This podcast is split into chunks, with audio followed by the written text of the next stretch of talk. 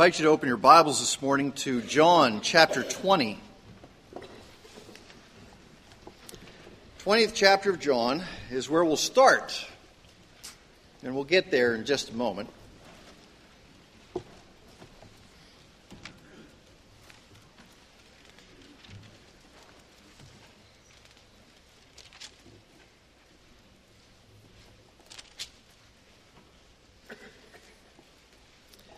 Fact, it'll be John chapter 20, and we'll be starting in verse 19.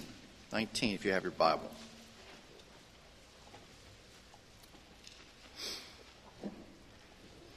Let's pray before we begin.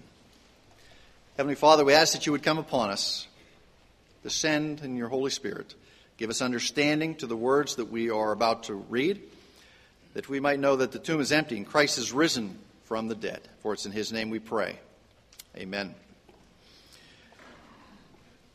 Heard a story recently about a friend of mine who went to Colorado to ski. I've never been to skiing in Colorado. My skiing uh, doesn't extend much beyond Pennsylvania, where it's ice. I, I, I don't know what real snow is like to ski on, but it's just ice up in Pennsylvania.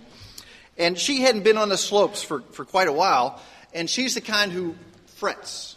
You know, or you maybe you're a fretter not a fritter, but a fretter. And, and, you know, just worried a little bit about this and worried a little bit about that. And she hadn't been skiing in a long time and she was fretting, maybe I ought to take a lesson or maybe I ought to stay on the bunny hill on the first day. And all the group that she was with and her son was there and they said, no, no, come on, come on, we'll stay right with you. Come on with us. You can see the story where it's going. Uh, so up the, up the ski lift they go and they go, they say, oh, it's just a green run. Well, a green run in Colorado apparently is much more than a green run in Pennsylvania. Okay? So they all get off the lift, and there they are at the top of the hill. One by one, they all start off. She's left with only her son, and her son looks at her and says, Mom, it's time to believe. And he goes. Like that. she went and survived it. Okay? She went and survived it. You know, sometimes, I don't know if you're the type of person to make a list. You have a pro and a con list if you have a big decision. And sometimes a pros and a cons list just does not suffice for an answer. It just does not give us enough information or can't quantify that information clearly enough for us to make a decision about things. Perhaps when you were younger or maybe recently you asked somebody, How do you know you're in love? Quantify that one, okay? I asked that question to somebody, and, and he just looked at me and said, You just know. And I said, Well, when will I know? He said, You, you will know. And that, there's a lot of wisdom in that. Well, we come today, Easter Sunday, to an empty tomb. Well, how do you know, Rand? Can you take us that empty tomb and show us? No, but I know. And we're going to see why it is that we know these things to be true. It's time to believe. It's time to believe. What do you mean by that, Randy? I mean, today some have come here because they are honest to goodness, sold out believers. They believe in the resurrection already. They are here because it is Easter and it's time to worship the Lord and be excited about the fact that He has forgiven us and we can live in that power and ability of the resurrection, of the empty tomb. Then there are some here who are eh, maybe a little wishy washy on that. Okay? Because in their minds, they think, well, people just don't rise from the dead. How can that be? And you're having a little conflict within yourself. Well, I, have been taught this all my life, but I'm just, you know, I'm not sure about it. Then there are others who are here because, well, you're just supposed to be in church on Easter, right? You feel good when you're here. You don't know why, you can't explain it, but you know there's something that draws you here. You know that when you leave here, something has happened, but you're not sure about it. And you may not believe in the resurrection at all, but you know you need to be here on Easter morning.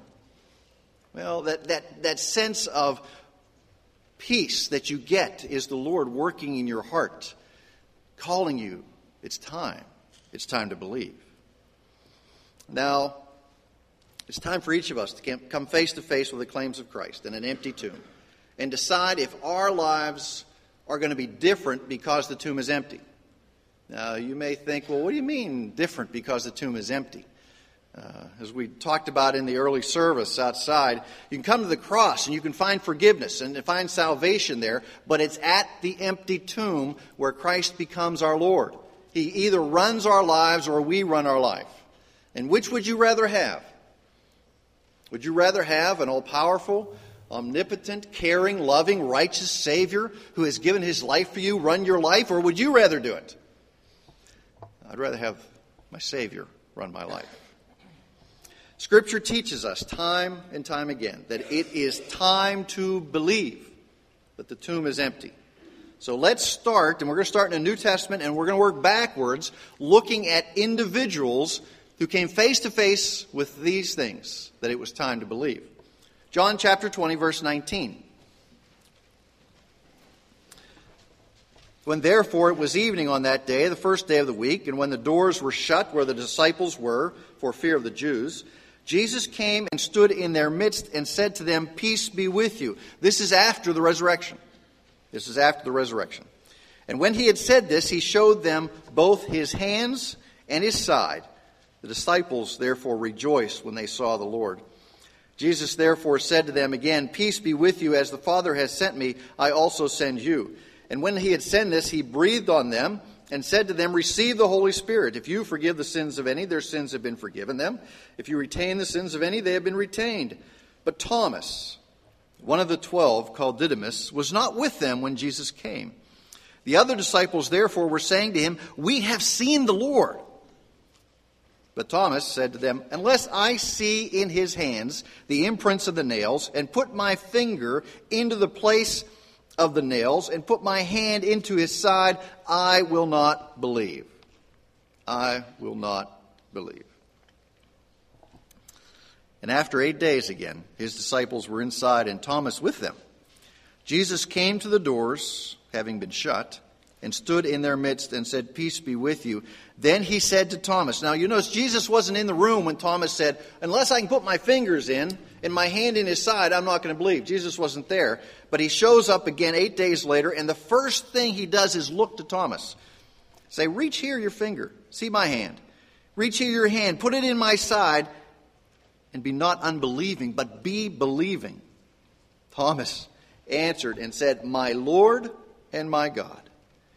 Jesus said to him, Because you have seen me, have you believed? Blessed are they who do not see and yet believe. See, Thomas makes a claim. I'm only going to believe if I get my fingers in those holes. That's the only way. It's very existential. I've got to touch it. I've got to sense it. I've got to see it right in front of me. And unless I do see it there, I will not believe. Thomas wanted physical proof that Jesus came out of that tomb. Physical proof. Undeniable proof.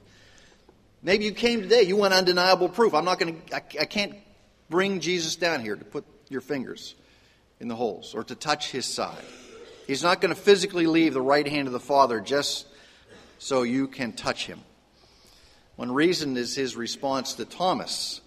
Look at the second half of verse 29. Blessed are they who did not see and yet believed. See, Jesus appeared to some 500 witnesses or so after his resurrection. And those people obviously came face to face with the risen Lord, but there were plenty of others who did not see him and yet they believed. And that's what he calls. He said, They're wonderful. The people who saw me, who had evidence, that's great. More blessed are those who do not see me and yet they believe. How are they able to believe? It's because the Spirit comes upon them. God opens their eyes to the mystery of the risen Christ and the love that He has for them, and their hearts are forever changed. Forever changed. Thomas, who didn't eventually did not put his finger in the holes, he sees Jesus and he says, probably the greatest confession of faith in the New Testament, My Lord and my God. My Lord and my God. Let's go a little bit further back. See, it was time for Thomas to believe there. It was time for him to believe. Go back to Jeremiah, the prophet Jeremiah, the first chapter. Now, during Lent, I'll give you a little background. During Lent, we studied the book of Lamentations, which Jeremiah also wrote. And they were a funeral lament, five funeral laments for the destruction of Jerusalem. And Jeremiah wrote those. and they come right after the book that bears his name. Jeremiah was a prophet to the people of Jerusalem mainly, and the Lord called him, and he prophesied for some 50 years, and nobody believed him. Okay? Can you imagine that?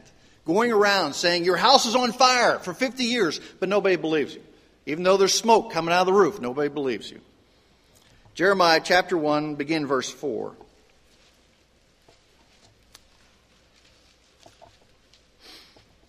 Says, Now the word of the Lord came to me, saying, Before I formed you in the womb, I knew you. And before you were born, I consecrated you. I have appointed you a prophet to the nations. Okay? You see this. Before he was formed in the womb, God had already said what Jeremiah was going to be. He had already laid his hand upon him and chosen him and said, I've appointed you a prophet to the nations. Verse 6 Then I said, Alas, Lord God, behold, I do not know how to speak. Uh, we're full of excuses, aren't we? Remember when God said to Moses, Moses is crying out to the Lord, When are you going to let those people go? When are you going to do something? And God said, Moses, I'm going to send you. And then Moses came up with this big list of excuses.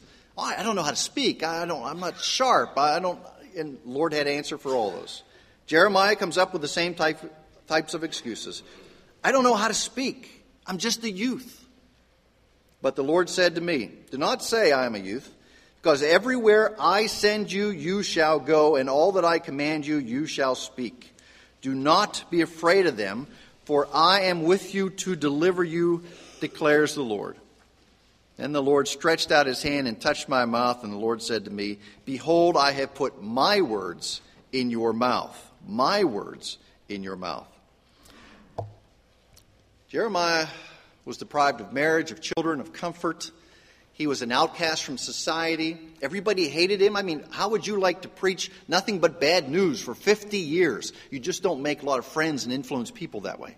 Okay? You don't get invited to a lot of dinner parties for good conversation. Well, Jeremiah, what did you do today? Well, I laid out in the street, uh, cut my hair, and scattered it to the wind and told everybody judgment was coming. Well, great. What did you do? Okay, you can see. Well, let's not talk to Jeremiah too much. 50 years, nobody believed him.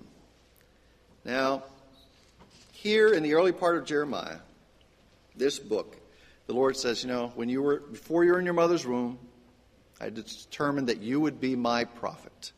He says, I don't know how to speak. He says, I am going to put my words in your mouth. Jeremiah, it's the time to believe. It's time to believe that before you were formed, I had called you, I had prepared this road. All you have to do is say the words that I give you. And he said, You won't have success. Nobody's going to listen to you. In fact, Jeremiah is there all through the siege of Jerusalem. Jerusalem falls 586 BC. He's outside the city. People have been killed and taken into slavery, and they all are weeping and saying, How could this happen? And Jeremiah said, I told you it was coming because Jeremiah did believe.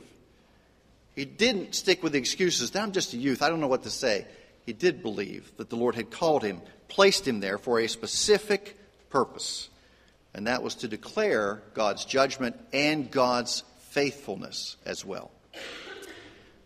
Turn over now to Judges chapter 6.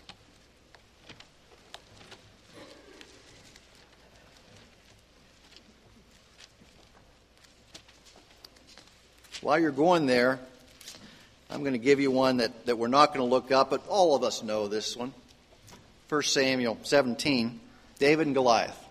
Okay? You know, Samuel came to Jesse's house. He said, I'm here to anoint the next king. He doesn't like any of the sons Jesse has. They, he calls the, the smallest one from the field, and it's David. And here's a man after God's own heart and he anoints him as the next king of Israel. And what does David do? He goes back to the field and tends the sheep. And his brothers go off to war to fight the Philistines. So, Jesse, the dad, says, David, I made up some nice food. Take it up to your brothers at the front and give some to their commanders. So David goes up to the front where they're battling the Israelites and the Philistines, and he gets up there and there's no battle going on. And he walks around and he looks around, and here stands this giant called Goliath. And David calls him an uncircumcised Philistine. Okay?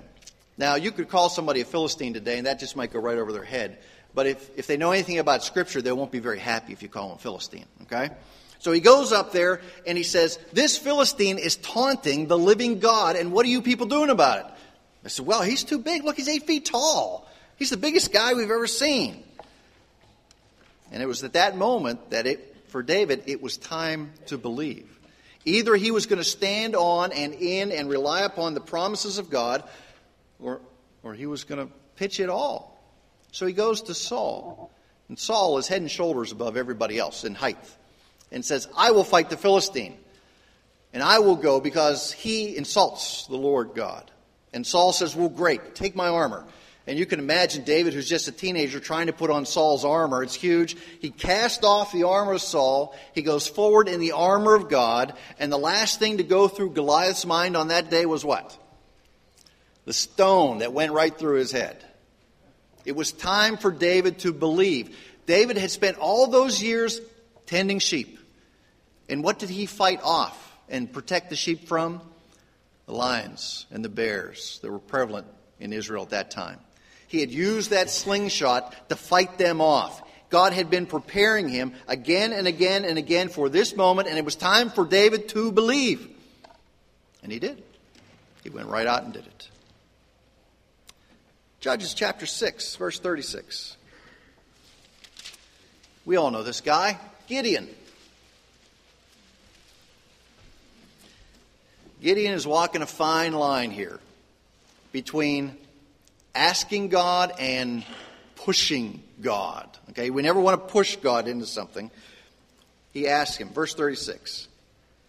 Then Gideon said to God, If thou wilt deliver Israel through me, as thou hast spoken, behold, I'll put a fleece of wool on the threshing floor. If there is dew on the fleece only, and it is dry on all the ground, then I will know that thou wilt deliver Israel through me, as you have spoken. And it was so. The next morning, when they arose early and squeezed the fleece, he drained the dew from the fleece, a bowl full of water. Now, that's a sign. He asked the Lord for a sign, and he got it. But here it is in David's mind, or Gideon's mind. You know what? When the sun comes up, the ground dries, but the fleece is going to hold the water anyway. Do you think the Lord would be upset if I asked him again to do something? So he does. Verse 39. Then Gideon said to God, Do not let thine anger burn against me that I can speak once more. Please let me make a test once more with the fleece. Let it now be dry only on the fleece, and let there be dew on all the ground. And God did so that night, for it was dry only on the fleece, and dew was all on the ground.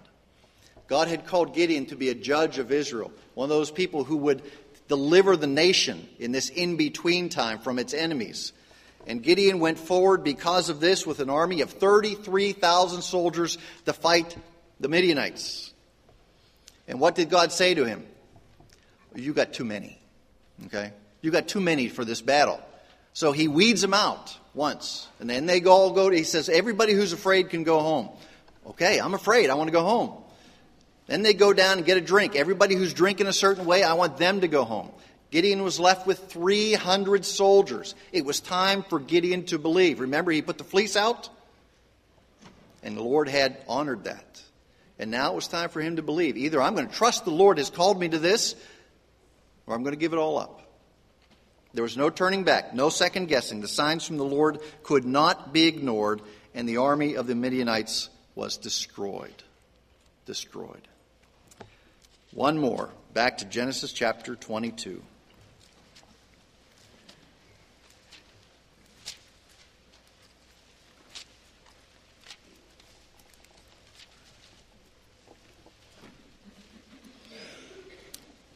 Of all the people on earth at this time, God picks Abraham to be his man. He picks Abraham to be the father of Israel, the father of the nation of his chosen people. And the Lord declares to Abraham that his descendants would be like the sands on the shore, like the stars in the sky, too numerous to count. So Abe acts on that promise. Okay? God says, I'm going to have descendants, and he and Sarah are pretty old right now, remember that. So he tries to adopt his nephew, and Lord says, No, no, it's a son from you. So Sarah says, Well, okay, I'm too old, take my handmaiden. And Abraham and the handmaiden produced Ishmael.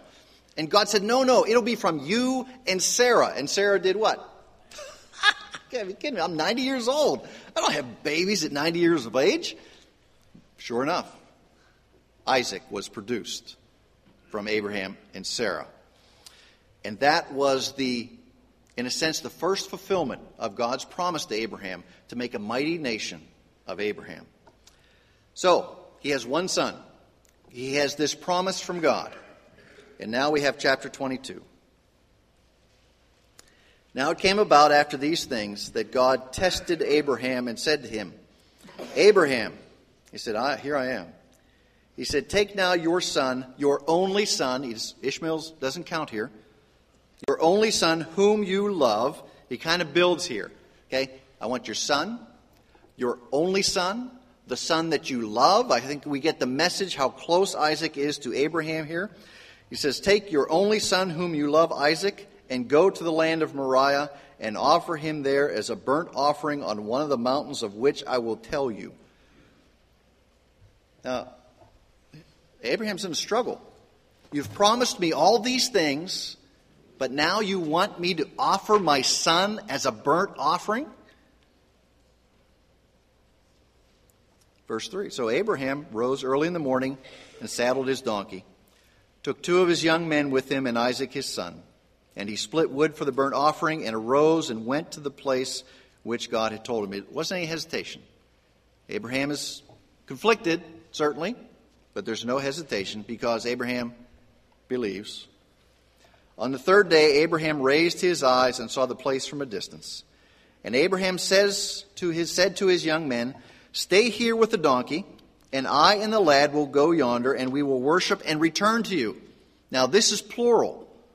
Okay? So Abraham believes. He believes the larger promise that God has made that he will make his descendants through Isaac as numerous as the stars. He said, We're coming back. Even though he said, Offer your son to me as a burnt offering. And Abraham took the wood of the burnt offering, laid it on Isaac his son, and he took in his hand the fire and the knife.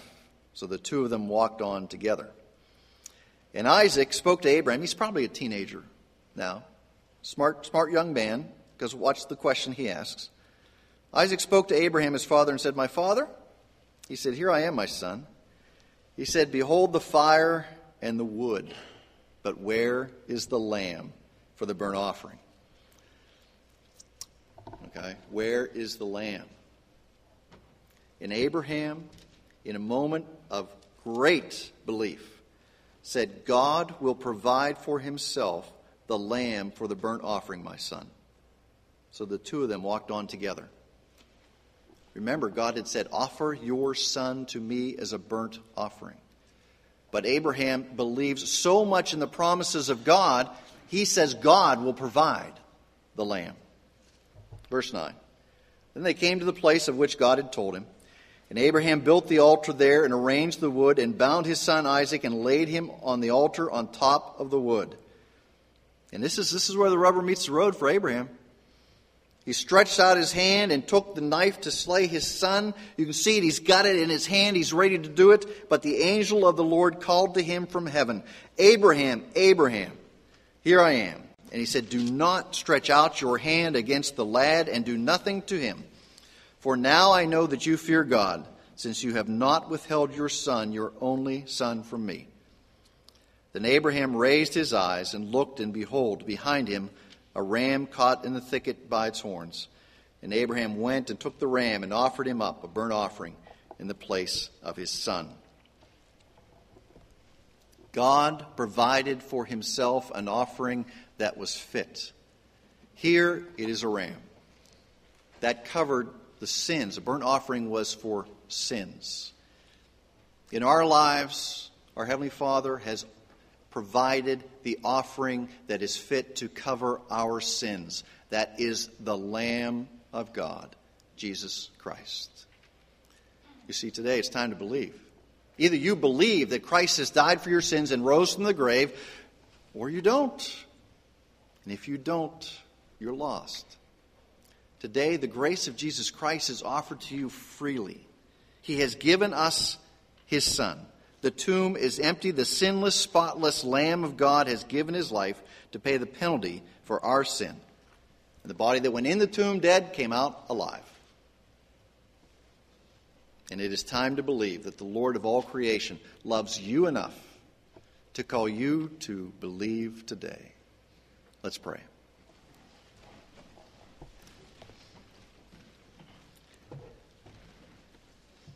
Gracious Lord, it is a honor and a pleasure to be gathered here today. We have had the chance to sing of your praises, to come to your word, and to look at these, these illustrations, these men who were just like us, fickle and feeble, but yet they believed. Yet they clung to the things of your promises. They clung to your character. They held tightly to those things that you had promised, and when it looked the darkest, they still believed. Because you are always faithful. You always fulfill those things that you say. You always empower us to do the things that you call us to do, and you never desert us, no matter what the stresses are upon us, no matter what the trials we face, no matter that we think that the world around us is about to crush us and there is no hope, but yet you are there, sustaining us, seeing us through, calling us to come. Believe on me today. Confess with your mouth and believe in your heart that Jesus Christ is Lord. Move in our hearts today, Lord. We pray that we would not walk from this place until we have believed in the risen Lord, Jesus Christ. It is in His name that we pray. Amen.